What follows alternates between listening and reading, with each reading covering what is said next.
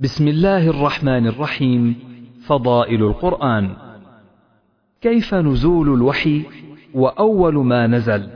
قال ابن عباس المهيمن الأمين.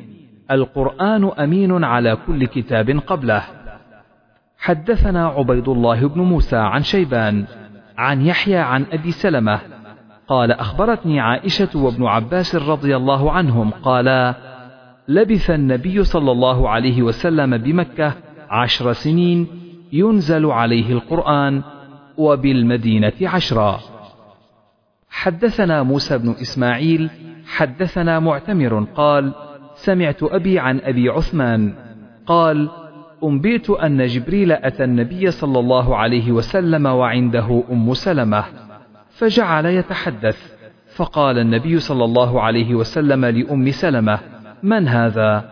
أو كما قال قالت هذا دحية. فلما قام قالت والله ما حسبته إلا إياه. حتى سمعت خطبة النبي صلى الله عليه وسلم يخبر خبر جبريل. أو كما قال قال أبي قلت لأبي عثمان ممن سمعت هذا؟ قال من أسامة بن زيد. حدثنا عبد الله بن يوسف.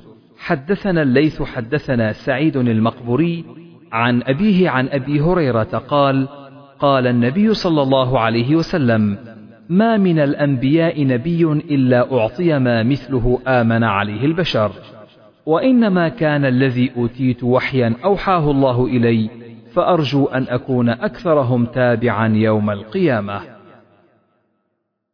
حدثنا عمرو بن محمد حدثنا يعقوب بن إبراهيم حدثنا أبي عن صالح بن كيسان عن ابن شهاب قال أخبرني أنس بن مالك رضي الله عنه أن الله تعالى تابع على رسوله صلى الله عليه وسلم قبل وفاته حتى توفاه أكثر ما كان الوحي. ثم توفي رسول الله صلى الله عليه وسلم بعد.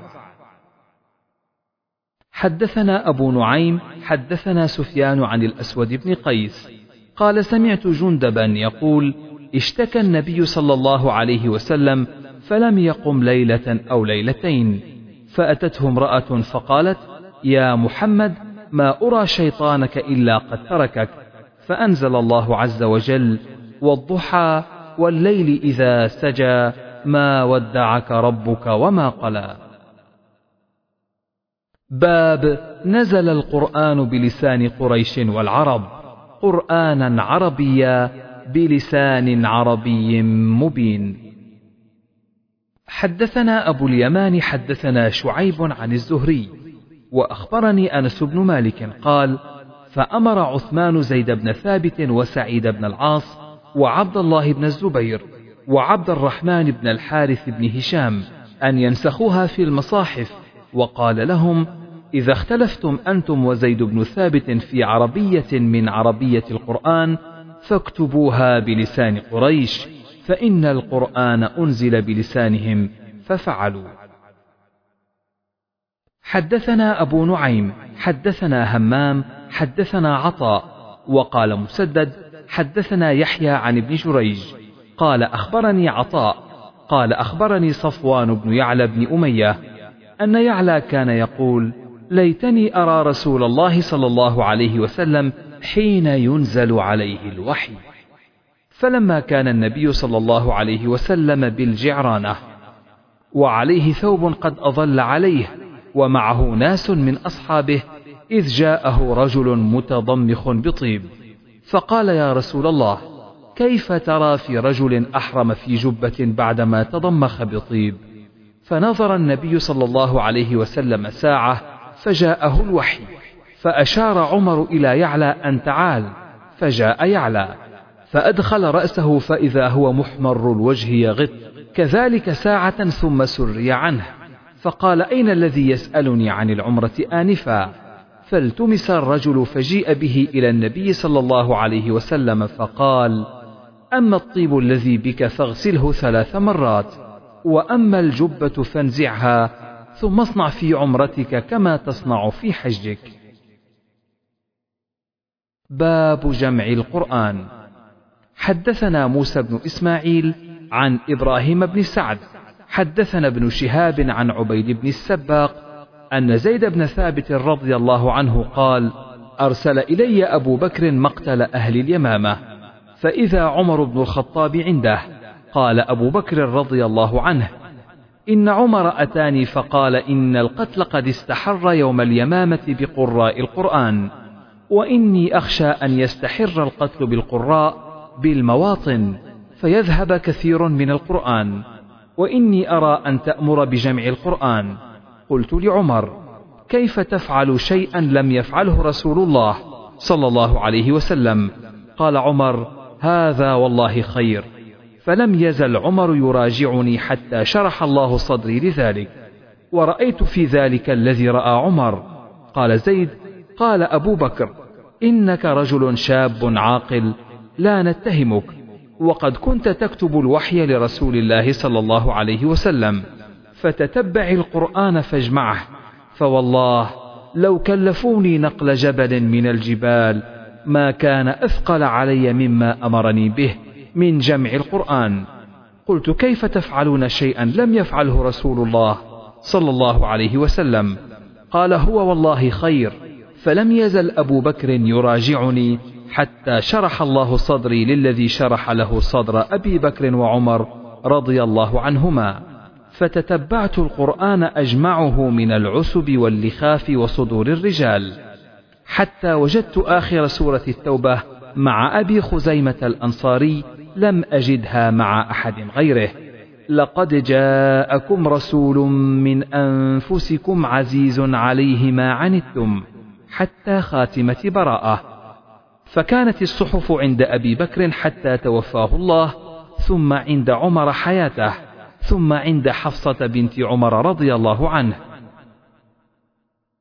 حدثنا موسى حدثنا إبراهيم حدثنا ابن شهاب أن أنس بن مالك حدثه أن حذيفة بن اليمان قدم على عثمان وكان يغازي أهل الشأم في فتح إرمينيا وأذربيجان مع أهل العراق فأفزع حذيفة اختلافهم في القراءة. فقال حذيفة لعثمان يا أمير المؤمنين أدرك هذه الأمة قبل أن يختلفوا في الكتاب اختلاف اليهود والنصارى. فأرسل عثمان إلى حفصة أن أرسلي إلينا بالصحف ننسخها في المصاحف ثم نردها إليك. فأرسلت بها حفصة إلى عثمان فأمر زيد بن ثابت وعبد الله بن الزبير وسعيد بن العاص وعبد الرحمن بن الحارث بن هشام فنسخوها في المصاحف. وقال عثمان للرهط القرشيين الثلاثة إذا اختلفتم أنتم وزيد بن ثابت في شيء من القرآن فاكتبوه بلسان قريش فإنما نزل بلسانهم ففعلوا حتى إذا نسخوا الصحف في المصاحف رد عثمان الصحف إلى حفصة وأرسل إلى كل أفق بمصحف مما نسخوا وأمر بما سواه من القرآن في كل صحيفة أو مصحف أن يحرق. قال ابن شهاب وأخبرني خارجة بن زيد بن ثابت سمع زيد بن ثابت قال فقدت آية من الأحزاب حين نسخنا المصحف قد كنت أسمع رسول الله صلى الله عليه وسلم يقرأ بها. فالتمسناها فوجدناها مع خزيمة بن ثابت الأنصاري. من المؤمنين رجال صدقوا ما عاهدوا الله عليه فألحقناها في سورتها في المصحف. باب كاتب النبي صلى الله عليه وسلم. حدثنا يحيى بن بكير حدثنا الليث عن يونس عن ابن شهاب. أن ابن السباق قال إن زيد بن ثابت قال أرسل إلي أبو بكر رضي الله عنه قال إنك كنت تكتب الوحي لرسول الله صلى الله عليه وسلم فاتبع القرآن فتتبعت حتى وجدت آخر سورة التوبة آيتين مع أبي خزيمة الأنصاري لم أجدهما مع أحد غيره. لقد جاءكم رسول من أنفسكم عزيز عليه ما عنتم إلى آخره. حدثنا عبيد الله بن موسى عن إسرائيل عن أبي إسحاق عن البراء قال لما نزلت لا يستوي القاعدون من المؤمنين والمجاهدون في سبيل الله. قال النبي صلى الله عليه وسلم ادع لي زيدا وليجئ باللوح والدوات والكتف. أو الكتف والدواه. ثم قال اكتب لا يستوي القاعدون. وخلف ظهر النبي صلى الله عليه وسلم عمرو بن أم مكتوم الأعمى. قال يا رسول الله فما تأمرني فإني رجل ضرير البصر. فنزلت مكانها لا يستوي القاعدون من المؤمنين في سبيل الله غير أولي الضرر. باب أنزل القرآن على سبعة أحرف. حدثنا سعيد بن عفير قال حدثني الليث قال حدثني عقيل عن ابن شهاب قال حدثني عبيد الله بن عبد الله أن ابن عباس رضي الله عنهما حدثه أن رسول الله صلى الله عليه وسلم قال أقرأني جبريل على حرف فراجعته فلم أزل أستزيده ويزيدني حتى انتهى إلى سبعة أحرف. حدثنا سعيد بن عفير قال حدثني الليث قال حدثني عقيل عن ابن شهاب قال حدثني عروة بن الزبير أن المسور بن مخرمة وعبد الرحمن بن عبد القاري حدثاه أنهما سمعا عمر بن الخطاب يقول سمعت هشام بن حكيم يقرأ سورة الفرقان في حياة رسول الله صلى الله عليه وسلم فاستمعت لقراءته فإذا هو يقرأ على حروف كثيرة لم يقرئنيها رسول الله صلى الله عليه وسلم فكدت أساوره في الصلاة فتصبرت حتى سلم فلببته بردائه. فقلت من أقرأك هذه السورة التي سمعتك تقرأ؟ قال أقرأنيها رسول الله صلى الله عليه وسلم.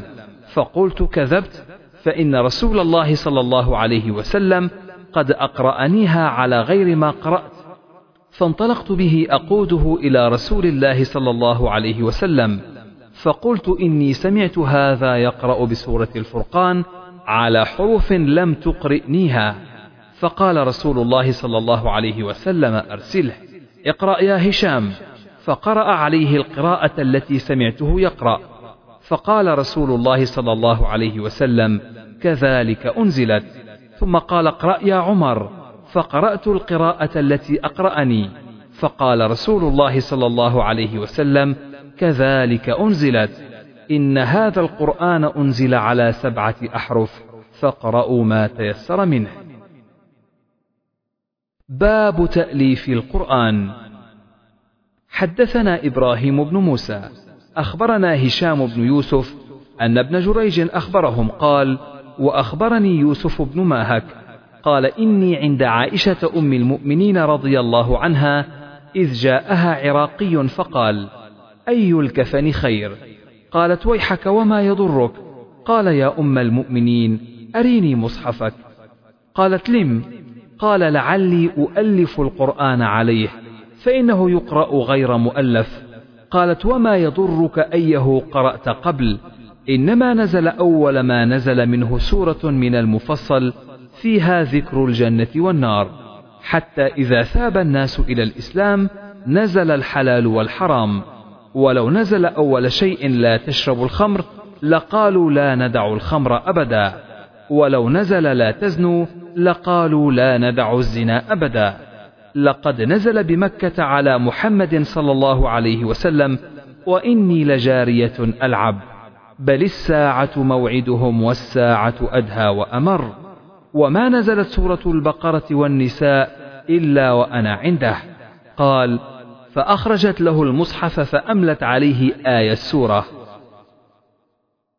حدثنا آدم حدثنا شعبة عن أبي إسحاق. قال سمعت عبد الرحمن بن يزيد. سمعت ابن مسعود يقول في بني إسرائيل والكهف ومريم وطه والأنبياء إنهن من العتاق الأول وهن من تلادي. حدثنا أبو الوليد حدثنا شعبة أنبأنا أبو إسحاق سمع البراء رضي الله عنه قال تعلمت سبح اسم ربك قبل أن يقدم النبي صلى الله عليه وسلم. حدثنا عبدان عن أبي حمزة عن الأعمش عن شقيق قال قال عبد الله قد علمت النظائر التي كان النبي صلى الله عليه وسلم يقرأهن اثنين اثنين في كل ركعة. فقام عبد الله ودخل معه علقمة وخرج علقمة فسألناه فقال عشرون سورة من أول المفصل على تأليف ابن مسعود آخرهن الحواميم حاميم الدخان وعم يتساءلون. باب كان جبريل يعرض القرآن على النبي صلى الله عليه وسلم. وقال مسروق عن عائشة عن فاطمة عليها السلام أسر إلي النبي صلى الله عليه وسلم أن جبريل يعارضني بالقرآن كل سنة وإنه عارضني العام مرتين ولا أراه إلا حضر أجلي.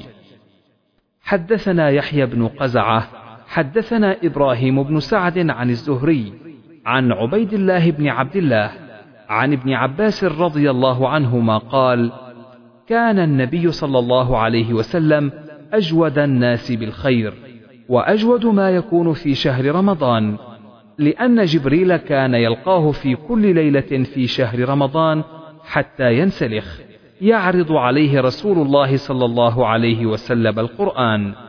فإذا لقيه جبريل كان أجود بالخير من الريح المرسلة. حدثنا خالد بن يزيد حدثنا أبو بكر عن أبي حصين عن أبي صالح عن أبي هريرة قال كان يعرض على النبي صلى الله عليه وسلم القرآن كل عام مرة فعرض عليه مرتين في العام الذي قبض وكان يعتكف كل عام عشرا فاعتكف عشرين في العام الذي قبض. باب القراء من أصحاب النبي صلى الله عليه وسلم. حدثنا حفص بن عمر حدثنا شعبة عن عمرو عن إبراهيم عن مسروق.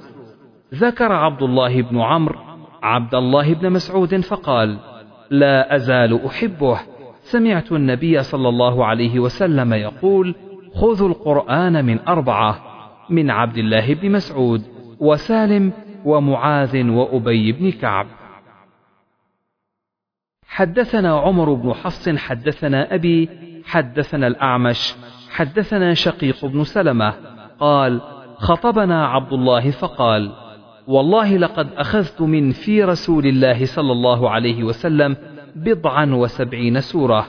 والله لقد علم أصحاب النبي صلى الله عليه وسلم أني من أعلمهم بكتاب الله وما أنا بخيرهم. قال شقيق فجلست في الحلق أسمع ما يقولون فما سمعت رادا يقول غير ذلك. حدثني محمد بن كثير أخبرنا سفيان عن الأعمش عن إبراهيم عن علقمة قال كنا بحمص. فقرأ ابن مسعود سورة يوسف فقال رجل ما هكذا أنزلت؟ قال قرأت على رسول الله صلى الله عليه وسلم. فقال أحسنت. ووجد منه ريح الخمر. فقال أتجمع أن تكذب بكتاب الله وتشرب الخمر؟ فضربه الحد. حدثنا عمر بن حفص حدثنا أبي حدثنا الأعمش حدثنا مسلم عن مسروق. قال قال عبد الله رضي الله عنه والله الذي لا إله غيره. ما أنزلت سورة من كتاب الله إلا أنا أعلم أين أنزلت. ولا أنزلت آية من كتاب الله إلا أنا أعلم فيما أنزلت. ولو أعلم أحدا أعلم مني بكتاب الله تبلغه الإبل لركبت إليه. حدثنا حفص بن عمر حدثنا همام حدثنا قتادة. قال سألت أنس بن مالك رضي الله عنه من جمع القرآن على عهد النبي صلى الله عليه وسلم؟ قال أربعة كلهم من الأنصار أبي بن كعب ومعاذ بن جبل وزيد بن ثابت وأبو زيد. تابعه الفضل عن حسين بن واقد عن ثمامة عن أنس. حدثنا معل بن أسد حدثنا عبد الله بن المثنى قال حدثني ثابت البناني وثمامة عن أنس قال مات النبي صلى الله عليه وسلم ولم يجمع القرآن غير أربعة أبو الدرداء ومعاذ بن جبل وزيد بن ثابت وأبو زيد. قال ونحن ورثناه. حدثنا صدقة بن الفضل أخبرنا يحيى عن سفيان عن حبيب بن أبي ثابت عن سعيد بن جبير عن ابن عباس قال قال عمر أبي أقرأنا. وإنا لندع من لحن أبي وأبي يقول أخذته من في رسول الله صلى الله عليه وسلم فلا أتركه لشيء. قال الله تعالى ما ننسخ من آية أو ننسأها نأتي بخير منها أو مثلها. باب فاتحة الكتاب. حدثنا علي بن عبد الله حدثنا يحيى بن سعيد. حدثنا شعبة قال حدثني خبيب بن عبد الرحمن عن حفص بن عاصم عن أبي سعيد بن المعلى. قال كنت أصلي فدعاني النبي صلى الله عليه وسلم فلم أجبه. قلت يا رسول الله إني كنت أصلي. قال ألم يقل الله استجيبوا لله وللرسول إذا دعاكم؟ ثم قال ألا أعلمك أعظم سورة في القرآن قبل أن تخرج من المسجد؟ فأخذ بيدي. فلما أردنا أن نخرج قلت يا رسول الله إنك قلت لأعلمنك أعظم سورة من القرآن. قال الحمد لله رب العالمين هي السبع المثاني والقرآن العظيم الذي أوتيته. حدثني محمد بن المثنى حدثنا وهب حدثنا هشام عن محمد عن معبد عن أبي سعيد الخدري. قال كنا في مسير لنا فنزلنا.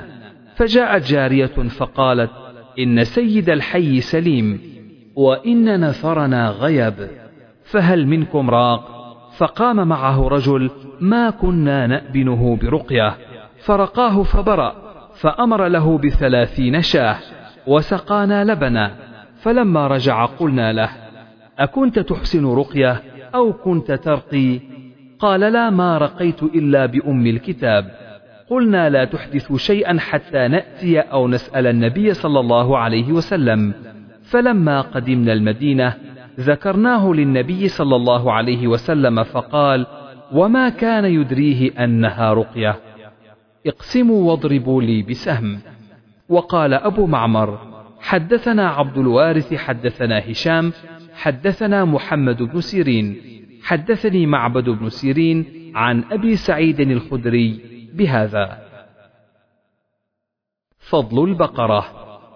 حدثنا محمد بن كثير أخبرنا شعبة عن سليمان عن إبراهيم عن عبد الرحمن عن أبي مسعود عن النبي صلى الله عليه وسلم قال من قرأ بالآيتين؟ حدثنا أبو نعيم حدثنا سفيان عن منصور عن إبراهيم عن عبد الرحمن بن يزيد عن أبي مسعود رضي الله عنه قال قال النبي صلى الله عليه وسلم من قرأ بالآيتين من آخر سورة البقرة في ليلة كفتاه. وقال عثمان بن الهيثم حدثنا عوف عن محمد بن سيرين عن أبي هريرة رضي الله عنه قال وكلني رسول الله صلى الله عليه وسلم بحفظ زكاة رمضان. فأتاني آت فجعل يحثو من الطعام. فأخذته فقلت لأرفعنك إلى رسول الله صلى الله عليه وسلم فقص الحديث. فقال إذا أويت إلى فراشك فاقرأ آية الكرسي. لن يزال معك من الله حافظ ولا يقربك شيطان حتى تصبح. وقال النبي صلى الله عليه وسلم صدقك وهو كذوب. ذاك شيطان. فضل الكهف. حدثنا عمرو بن خالد. حدثنا زهير حدثنا أبو إسحاق عن البراء قال كان رجل يقرأ سورة الكهف إلى جانبه حصان مربوط بشطنين فتغشته سحابة فجعلت تدنو وتدنو وجعل فرسه ينفر. فلما أصبح أتى النبي صلى الله عليه وسلم فذكر ذلك له فقال تلك السكينة تنزلت بالقرآن. فضل سورة الفتح. حدثنا إسماعيل قال حدثني مالك عن زيد بن أسلم عن أبيه أن رسول الله صلى الله عليه وسلم كان يسير في بعض أسفاره وعمر بن الخطاب يسير معه ليلا. فسأله عمر عن شيء فلم يجبه رسول الله صلى الله عليه وسلم. ثم سأله فلم يجبه. فقال عمر ثكلتك أمك. نزرت رسول الله صلى الله عليه وسلم ثلاث مرات. كل ذلك لا يجيبك. قال عمر فحركت بعيري حتى كنت أمام الناس وخشيت أن ينزل في قرآن. فما نشبت أن سمعت صارخا يصرخ. قال فقلت لقد خشيت أن يكون نزل في قرآن. قال فجئت رسول الله صلى الله عليه وسلم فسلمت عليه فقال لقد أنزلت علي الليل سورة لهي أحب إلي مما طلعت عليه الشمس ثم قرأ إنا فتحنا لك فتحا مبينا. فضل قل هو الله أحد. حدثنا عبد الله بن يوسف أخبرنا مالك عن عبد الرحمن بن عبد الله بن عبد الرحمن بن أبي صعصعة عن أبيه عن أبي سعيد الخدري أن رجلا سمع رجلا يقرأ قل هو الله أحد يرددها. فلما أصبح جاء إلى رسول الله صلى الله عليه وسلم فذكر ذلك له وكأن الرجل يتقالها. فقال رسول الله صلى الله عليه وسلم والذي نفسي بيده إنها لتعدل ثلث القرآن. وزاد أبو معمر حدثنا إسماعيل بن جعفر عن مالك بن أنس عن عبد الرحمن بن عبد الله ابن عبد الرحمن بن أبي صعصعة عن أبيه عن أبي سعيد الخدري أخبرني أخي قتادة بن النعمان أن رجلا قام في زمن النبي صلى الله عليه وسلم يقرأ من السحر قل هو الله أحد لا يزيد عليها. فلما أصبحنا أتى رجل النبي صلى الله عليه وسلم نحوه. حدثنا عمر بن حفص حدثنا أبي حدثنا الأعمش حدثنا إبراهيم والضحاك المشرقي عن أبي سعيد الخدري رضي الله عنه قال قال النبي صلى الله عليه وسلم لأصحابه أيعجز أحدكم أن يقرأ ثلث القرآن في ليلة؟ فشق ذلك عليهم وقالوا أينا يطيق ذلك يا رسول الله؟ فقال الله الواحد الصمد ثلث القرآن. قال أبو عبد الله عن إبراهيم مرسل وعن الضحاك المشرقي مسند. المعوذات. حدثنا عبد الله بن يوسف أخبرنا مالك عن ابن شهاب. عن عروة عن عائشة رضي الله عنها أن رسول الله صلى الله عليه وسلم كان إذا اشتكى يقرأ على نفسه بالمعوذات وينفث فلما اشتد وجعه كنت أقرأ عليه وأمسح بيده رجاء بركتها. حدثنا قتيبة بن سعيد حدثنا المفضل عن عقيل عن ابن شهاب عن عروة عن عائشة أن النبي صلى الله عليه وسلم كان إذا أوى إلى فراشه كل ليلة جمع كفيه ثم نفث فيهما فقرأ فيهما قل هو الله أحد وقل أعوذ برب الفلق وقل أعوذ برب الناس ثم يمسح بهما ما استطاع من جسده يبدأ بهما على رأسه ووجهه وما أقبل من جسده يفعل ذلك ثلاث مرات باب نزول السكينة والملائكة عند قراءة القرآن. وقال الليث حدثني يزيد بن الهاد عن محمد بن إبراهيم عن أسيد بن حضير قال بينما هو يقرأ من الليل سورة البقرة وفرسه مربوط عنده إذ جالت الفرس فسكت فسكتت فقرأ فجالت الفرس فسكت وسكتت الفرس ثم قرأ فجالت الفرس فانصرف وكان ابنه يحيى قريبا منها فأشفق أن تصيبه فلما اجتره رفع رأسه إلى السماء حتى ما يراها فلما أصبح حدث النبي صلى الله عليه وسلم فقال اقرأ يا ابن حضير اقرأ يا ابن حضير.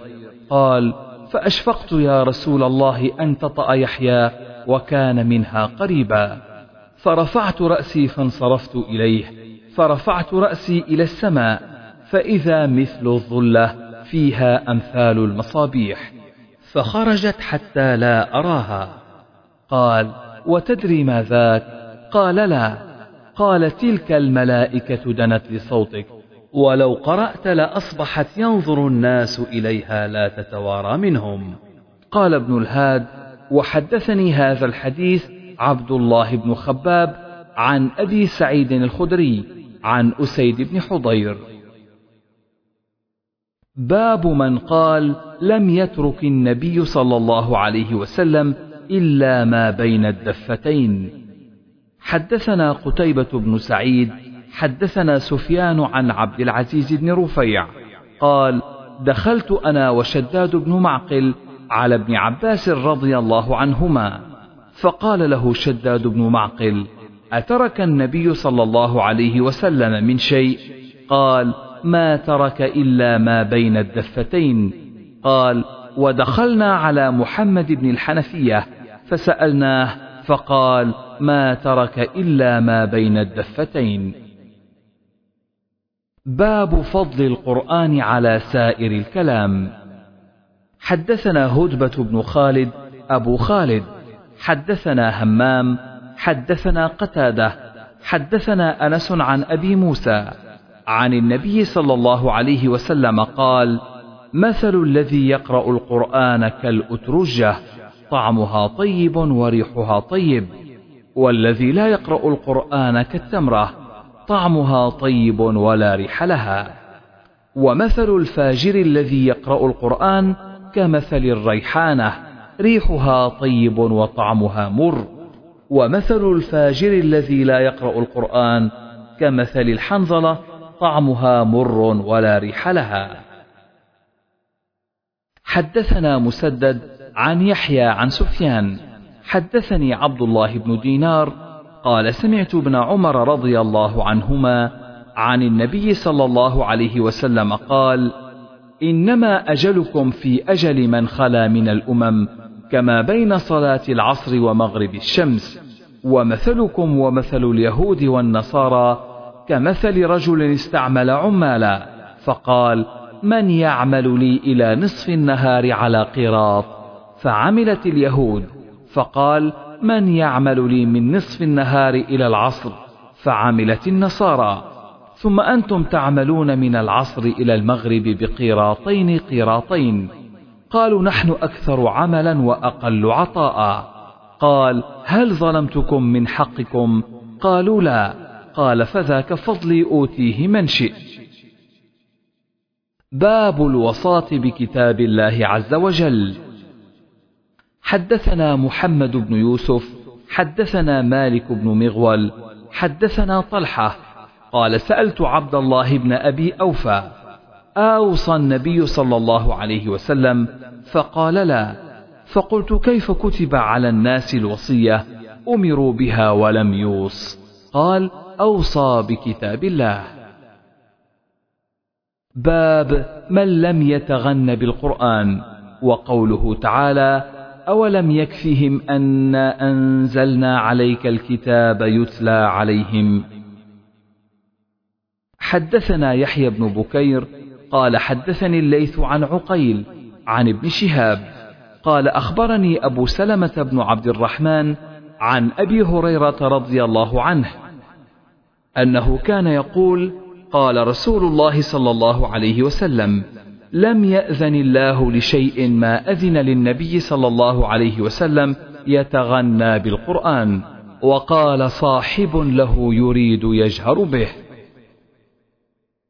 حدثنا علي بن عبد الله حدثنا سفيان عن الزهري عن أبي سلمة عن أبي هريرة عن النبي صلى الله عليه وسلم قال ما أذن الله لشيء ما أذن للنبي أن يتغنى بالقرآن. قال سفيان تفسيره يستغني به. باب اغتباط صاحب القرآن. حدثنا أبو اليمان أخبرنا شعيب عن الزهري. قال حدثني سالم بن عبد الله أن عبد الله بن عمر رضي الله عنهما قال سمعت رسول الله صلى الله عليه وسلم يقول لا حسد إلا على اثنتين. رجل آتاه الله الكتاب وقام به آناء الليل ورجل أعطاه الله مالا فهو يتصدق به آناء الليل والنهار.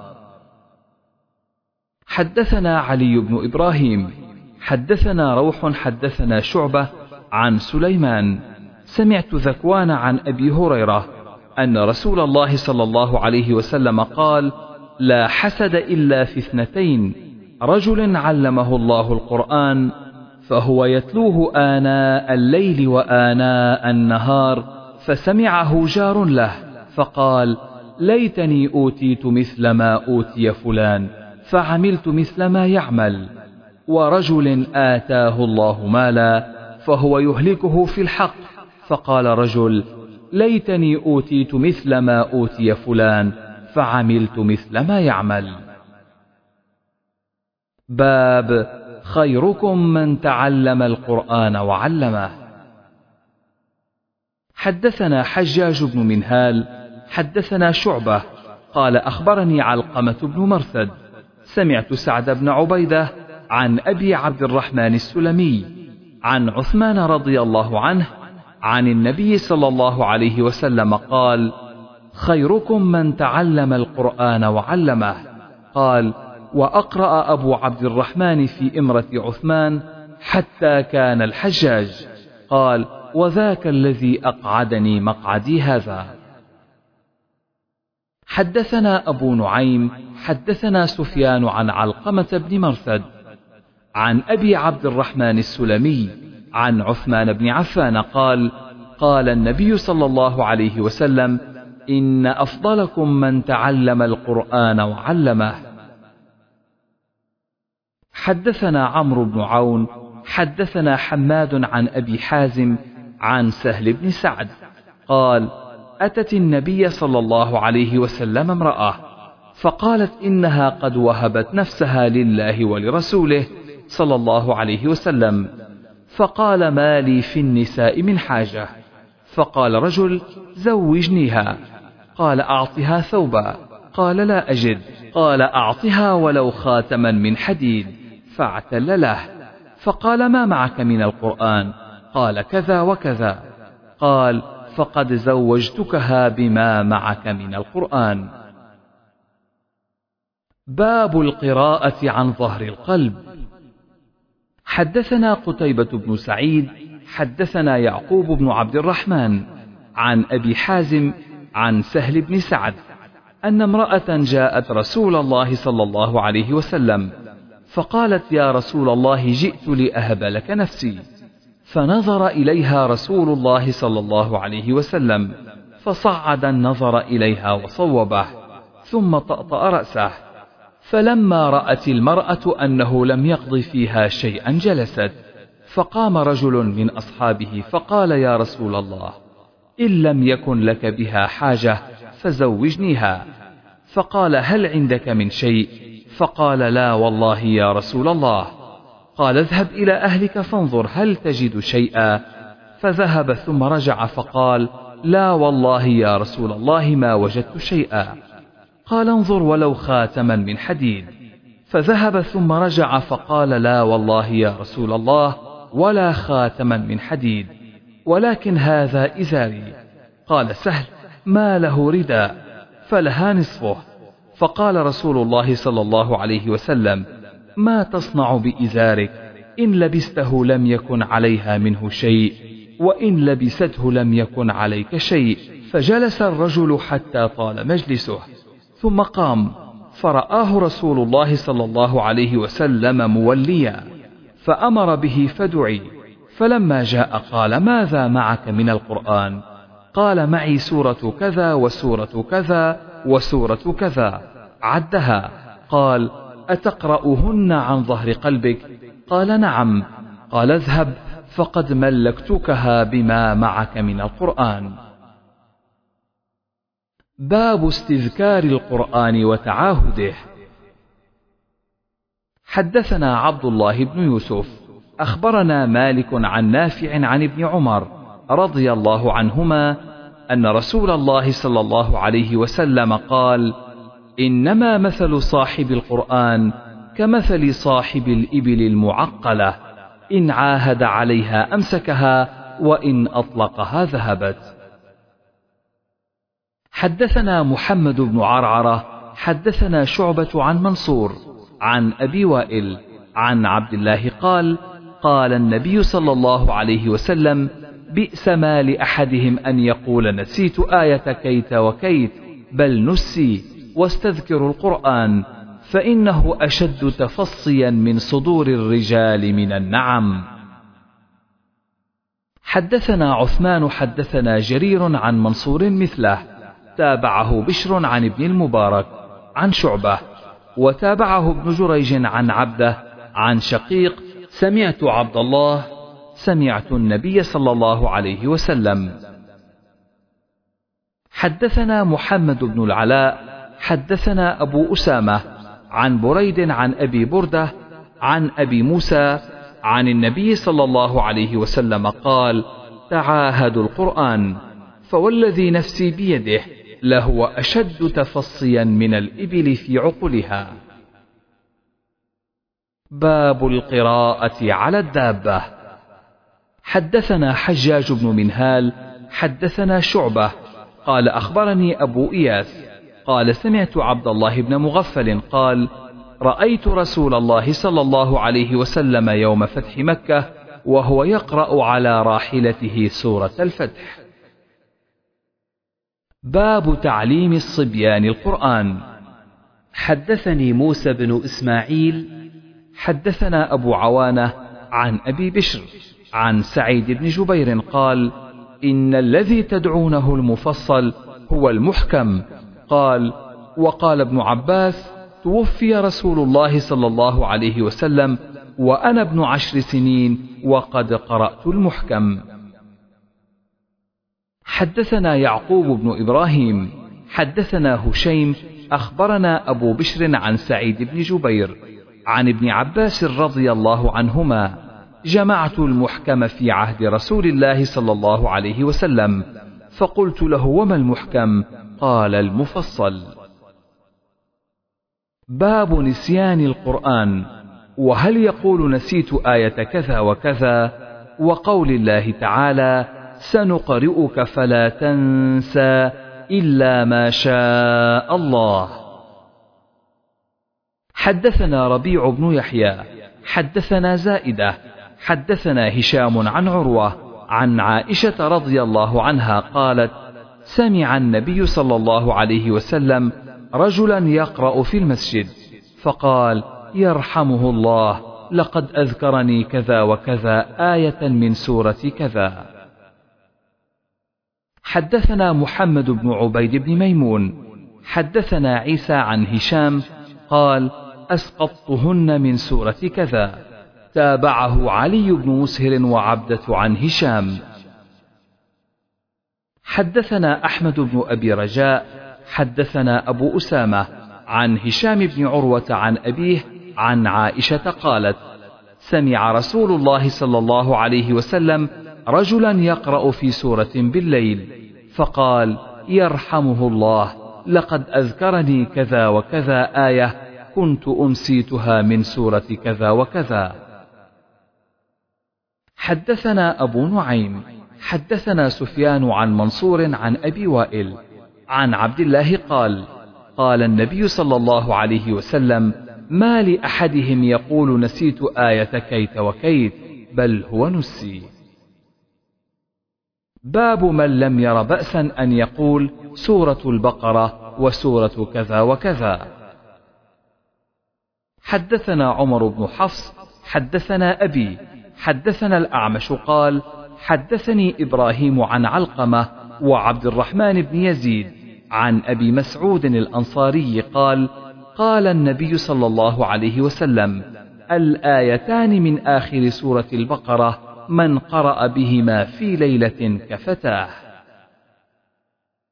حدثنا أبو اليمان أخبرنا شعيب عن الزهري قال أخبرني عروة عن حديث المسور بن مخرمة وعبد الرحمن بن عبد القاري أنهما سمعا عمر بن الخطاب يقول سمعت هشام بن حكيم بن حزام يقرأ سورة الفرقان في حياة رسول الله صلى الله عليه وسلم فاستمعت لقراءته فإذا هو يقرأها على حروف كثيرة لم يقرئنيها رسول الله صلى الله عليه وسلم فكدت أساوره في الصلاة فانتظرته حتى سلم فلببته. فقلت من أقرأك هذه السورة التي سمعتك تقرأ؟ قال أقرأنيها رسول الله صلى الله عليه وسلم. فقلت له كذبت. فوالله إن رسول الله صلى الله عليه وسلم لهو أقرأني هذه السورة التي سمعتك. فانطلقت به إلى رسول الله صلى الله عليه وسلم أقوده. فقلت يا رسول الله إني سمعت هذا يقرأ سورة الفرقان على حروف لم تقرئنيها وإنك أقرأتني سورة الفرقان. فقال يا هشام اقرأها. فقرأها القراءة التي سمعته. فقال رسول الله صلى الله عليه وسلم هكذا أنزلت. ثم قال اقرأ يا عمر فقرأتها التي أقرأنيها. فقال رسول الله صلى الله عليه وسلم هكذا أنزلت. ثم قال رسول الله صلى الله عليه وسلم إن القرآن أنزل على سبعة أحرف فاقرأوا ما تيسر منه. حدثنا بشر بن آدم أخبرنا علي بن مسهر أخبرنا هشام عن أبيه عن عائشة رضي الله عنها قالت سمع النبي صلى الله عليه وسلم قارئا يقرأ من الليل في المسجد فقال يرحمه الله لقد أذكرني كذا وكذا آية أسقطتها من سورة كذا وكذا. باب الترتيل في القراءة وقوله تعالى ورتل القرآن ترتيلا وقوله وقرآنا فرقناه لتقرأه على الناس على مكث وما يكره أن يهذ كهذ الشعر. يفرق يفصل. قال ابن عباس فرقناه فصلناه. حدثنا أبو النعمان حدثنا مهدي بن ميمون حدثنا واصل عن أبي وائل عن عبد الله قال غدونا على عبد الله. فقال رجل قرأت المفصل البارحة. فقال هذا كهذ الشعر إنا قد سمعنا القراءة وإني لأحفظ القرناء التي كان يقرأ بهن النبي صلى الله عليه وسلم. ثماني عشرة سورة من المفصل وسورتين من آل حاميم حدثنا قتيبة بن سعيد حدثنا جرير عن موسى بن أبي عائشة عن سعيد بن جبير عن ابن عباس رضي الله عنهما في قوله لا تحرك به لسانك لتعجل به قال كان رسول الله صلى الله عليه وسلم إذا نزل جبريل بالوحي وكان مما يحرك به لسانه وشفتيه فيشتد عليه وكان يعرف منه. فأنزل الله الآية التي في لا أقسم بيوم القيامة لا تحرك به لسانك لتعجل به. إن علينا جمعه وقرآنه فإذا قرأناه فاتبع قرآنه. فإذا أنزلناه فاستمع ثم إن علينا بيانه. قال إن علينا أن نبينه بلسانك. قال وكان إذا أتاه جبريل أطرق فإذا ذهب قرأه كما وعده الله. باب مد القراءة. حدثنا مسلم بن إبراهيم حدثنا جرير بن حازم الأزدي حدثنا قتادة. قال سألت أنس بن مالك عن قراءة النبي صلى الله عليه وسلم فقال كان يمد مدا. حدثنا عمرو بن عاصم حدثنا همام عن قتادة قال سئل أنس كيف كانت قراءة النبي صلى الله عليه وسلم؟ فقال كانت مدا. ثم قرأ بسم الله الرحمن الرحيم. يمد ببسم الله ويمد بالرحمن ويمد بالرحيم. باب الترجيع. حدثنا آدم بن أبي إياس حدثنا شعبة حدثنا أبو إياس. قال سمعت عبد الله بن مغفل قال رأيت النبي صلى الله عليه وسلم يقرأ وهو على ناقته أو جمله وهي تسير به وهو يقرأ سورة الفتح أو من سورة الفتح قراءة لينة يقرأ وهو يرجع. باب حسن الصوت بالقراءة. حدثنا محمد بن خلف أبو بكر حدثنا أبو يحيى الحماني حدثنا بريد بن عبد الله بن أبي بردة عن جده أبي بردة عن أبي موسى رضي الله عنه عن النبي صلى الله عليه وسلم قال له يا أبا موسى لقد أوتيت مزمارا من مزامير آل داود. باب من أحب أن يسمع القرآن من غيره. حدثنا عمر بن حفص بن غياث حدثنا أبي عن الأعمش قال حدثني إبراهيم عن عبيدة عن عبد الله رضي الله عنه قال قال للنبي صلى الله عليه وسلم اقرأ علي القرآن قلت أقرأ عليك وعليك أنزل قال إني أحب أن أسمعه من غيري. باب قول المقرئ للقارئ حسبك. حدثنا محمد بن يوسف حدثنا سفيان عن الأعمش عن إبراهيم عن عبيدة عن عبد الله بن مسعود قال قال للنبي صلى الله عليه وسلم اقرأ علي. قلت يا رسول الله أقرأ عليك وعليك أنزل؟ قال نعم. فقرأت سورة النساء حتى أتيت إلى هذه الآية. فكيف إذا جئنا من كل أمة بشهيد وجئنا بك على هؤلاء شهيدا؟ قال حسبك الآن فالتفت إليه فإذا عيناه تذرفان. باب في كم يقرأ القرآن؟ وقول الله تعالى فاقرأوا ما تيسر منه. حدثنا علي حدثنا سفيان. قال لابن شبرمة نظرت كم يكفي الرجل من القرآن فلم أجد سورة أقل من ثلاث آيات فقلت لا ينبغي لأحد أن يقرأ أقل من ثلاث آيات.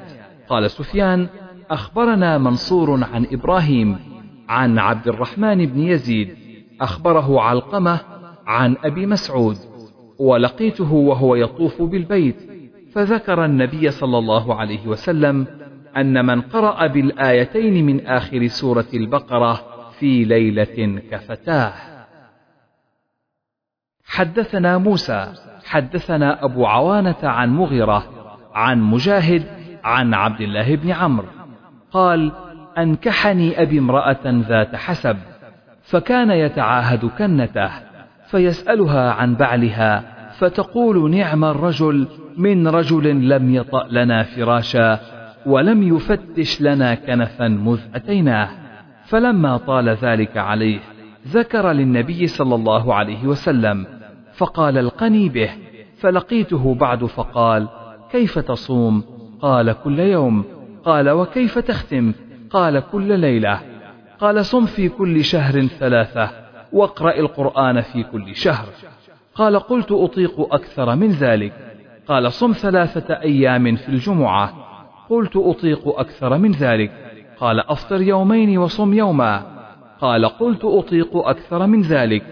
قال صم أفضل الصوم صوم داود. صيام يوم وإفطار يوم. واقرأ في كل سبع ليال مرة. فليتني قبلت رخصة رسول الله صلى الله عليه وسلم. وذاك أني كبرت وضعفت. فكان يقرأ على بعض أهله السبع من القرآن بالنهار. والذي يقرأه يعرضه من النهار ليكون أخف عليه بالليل. وإذا أراد أن يتقوى أفطر أياما وأحصى وصام مثلهن كراهية أن يترك شيئا فارق النبي صلى الله عليه وسلم عليه. قال أبو عبد الله وقال بعضهم في ثلاث وفي خمس وأكثرهم على سبع. حدثنا سعد بن حفص حدثنا شيبان عن يحيى عن محمد بن عبد الرحمن عن أبي سلمة عن عبد الله بن عمرو قال للنبي صلى الله عليه وسلم في كم تقرأ القرآن؟